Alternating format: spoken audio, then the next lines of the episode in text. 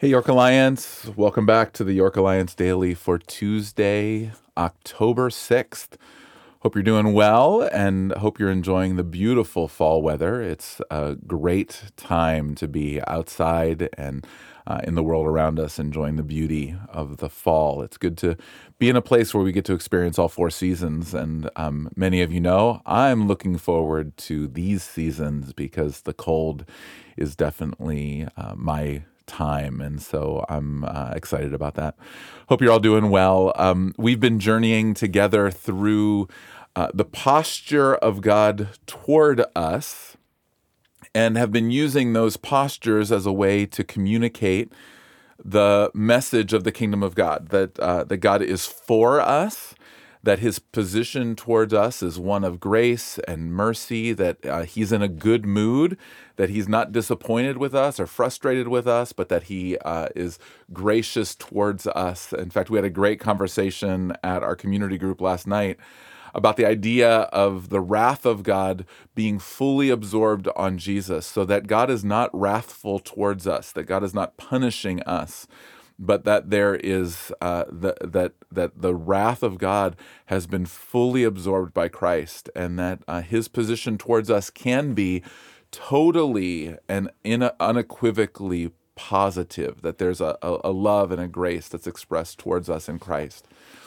But not only is God for us, through Jesus, there's a sacrificial choice of Jesus to be God with us, to come and take on skin and be um, a part of our society. And that uh, ties into the idea that he also becomes one of us, that he gets close enough to be engaged in our community. And so we were talking uh, yesterday, and I want to take a little bit more time today to talk about some of the misconceptions of the way that we view that relationship with God. Uh, yesterday, we talked about the idea that God can be either under us or over us, that we live under God or we live over God, depending on how you want to phrase those things. That idea of God um, being uh, that that we live life under God is this uh, kind of recognition that the the greatness and the glory of God is such that we're constantly coming from a position of unworthiness, that we're trying to measure up, that we try to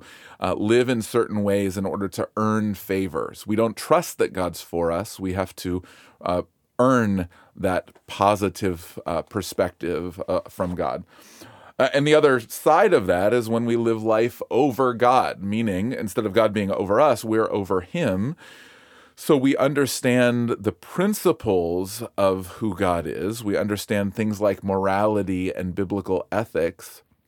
And we understand God to be, uh, in a, a, deistic sense, uh, the creator and uh, the one who has established the world as it is, but effectively uninvolved. And so uh, we then, through the way that we live our lives, can manipulate God because the principles are uh, holding. So if I do certain things, live in certain ways, act in certain ways, I um, am putting God in a position where He has to bless me. There's no other option because I understand the character and the nature of God. And as we said yesterday, there are modicums of truth in both of those but they're not truly the idea of God being for us and God being with us. So today I want to look at two other ones the idea of w- what happens when we are trying to gain life from God and when we are trying to live life for God. So, um, life from God is uh, uh effectively us saying that we need to uh, uh that that we need to gain uh, what he has from us as uh, what he has for us as a consumer, as someone who is saying, um, it, it, I'm coming to God in order to get blessing. Uh, I'm receiving life from God in in order to uh, I'm I'm following the the the truth of God. I'm following the heart of God in order that He would bless me. This is the, the core of the health and wealth of the prosperity gospel. The idea that um, I come to God in order to be blessed. That I come to God in order to have a, a happy and a healthy life. That that my perception of the gospel is if I choose to follow Jesus, I'm always going to be blessed and I'm never going to suffer. Of course, this has nothing to do with what the scriptures actually teach. But again, modicum of truth. There is blessing from obedience. There is blessing in relationship with God, but that blessing isn't always material. That blessing isn't always predictable. And that blessing isn't always in the moment. Sometimes the blessing is long term, but the struggle is the moment. Life from God is effectively saying that um, I can, by following Him, be um, be successful, be blessed. And so the blessing becomes God, that becomes the focus. I'm uh, I'm not seeking God, I'm seeking the blessing that comes from him. The way and I'm, I'm not going to get the quote exactly right, but the way that John Piper stated it is that if we are if our desire is to be in heaven, not with God, we won't get either. But if we are pursuing the God of heaven, if our uh, our deep heart's desire is to be with God, heaven gets thrown in as well. That um, we need to recognize that the the culmination of all uh, of history is the presence of God. That's really the heart of God, and so it's not the blessings that we receive, but it's it's God Himself. So that, that's one side. If we um, if we get life from God.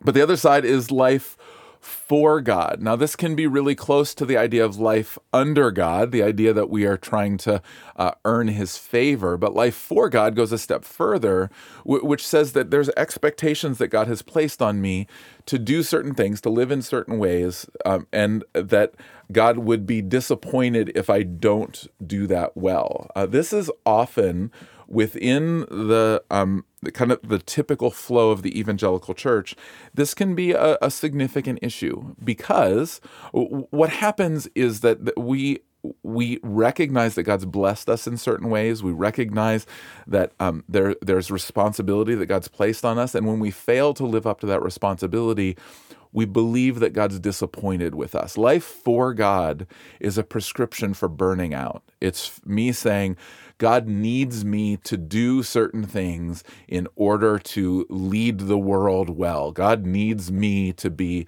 uh, involved in order to uh, do for His plan to not be thwarted in the world around me. And of course, that's not true. God's bigger than all of us.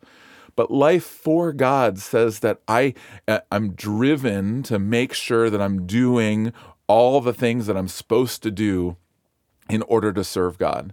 And the the dark side of that is that there's often a sense of God's just disappointed in me, um, not mad, not um, uh, uh, not not wrathful, but just kind of this this nagging sense of I'm not doing enough, and that's never the heart of God. In fact, the the alternative to life for God is Sabbath. It's us stopping on a regular basis and recognizing that God's God and we're not God. And that's the heart of life with God. The, the invitation of the kingdom is that we're in relationship with a God who's all powerful, who doesn't need our help, who, yes, is blessing us, but is also shaping us and disciplining us. That um, in our life with Him, the singular promise that He's given to us is that He will be with us. He doesn't promise that we'll be successful. He doesn't promise that life will always be good or free of suffering. What he promises is that he'll be with us. And so, all four of those mutations life under God, where uh, we, uh, we have to earn his favor, life over God, where we can control his blessing, life from God, where we, we follow him only to receive the blessing or life for God, where we serve Him because He needs us. They're all, again, pieces of the truth. But the reality, the, the heart of the truth, is that we're called to live life with God. Jesus has come to be with us, He's become one of us to be a sacrifice for our sins so that we can be with Him. And so that, as we will talk about in this coming week, as He indwells us, He leads us and shapes us, that we would be people who follow after Him and model our lives after Him. How? By being for the world around us, by being with the world around us, by becoming one of the world around us and bringing the message of the kingdom into those spheres as well. And so I pray that that would be an encouragement to you, that you would recognize that you don't have to earn anything, that you don't have to prove anything, that God is not relying on you um, in order to run the world, but also that God's not um, uh, owed, that you don't, you're not owed anything from God. I, I think one of the ways that we can get the most kind of tangled up in our Christian walk is if we try to hold God to a promise that He never made and so his promise is not always to bless us. His promise is not always that he would materially prosper us, but his promise is that he will be with us. And so I pray you would rest in that today. And as you do, that the Spirit of God would flow from you to the world around you with great joy. May his presence rest upon you, dwell within you, and may his grace and peace flow into the world for His glory and for your joy. Look forward to being back with you again tomorrow. Have a great day.